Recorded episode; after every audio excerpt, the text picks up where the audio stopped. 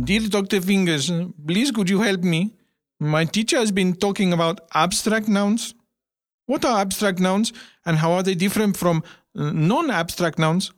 Yours, climate warming. Dear climate warming, thank you very much for your email. Of course, I would be delighted to help you with your question.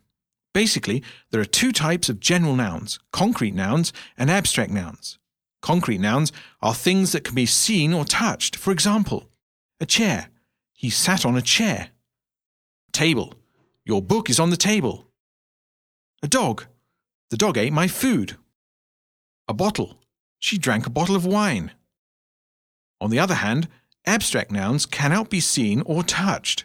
They often refer to a quality, a state, a concept, or a feeling, things that don't have any physical existence. In effect, your five senses cannot detect this group of nouns. You cannot see them, you cannot hear them, you cannot smell them, you cannot taste them, and you cannot feel them. Here are some examples of abstract nouns intelligence. He's a boy with a lot of intelligence. Joy. She was weeping with joy. Notice how most abstract nouns are uncountable. Here are some more examples. Love. There isn't much love here. Hate. He was filled with hate. Kindness. She showed a great deal of kindness. Fear. He was shaking with fear. Anger. She was crying with anger and frustration. Imagination. You need a lot of imagination to do something like this. Loneliness.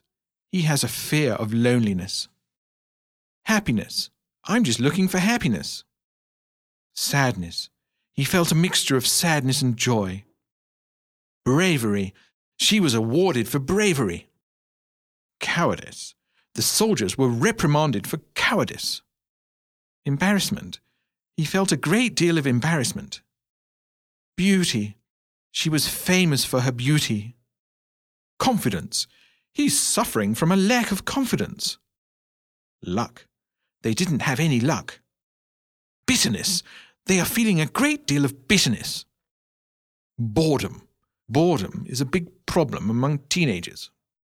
Well, climate warming. I really hope my explanations have helped resolve your linguistic problems. Yours, Dr. Fingers,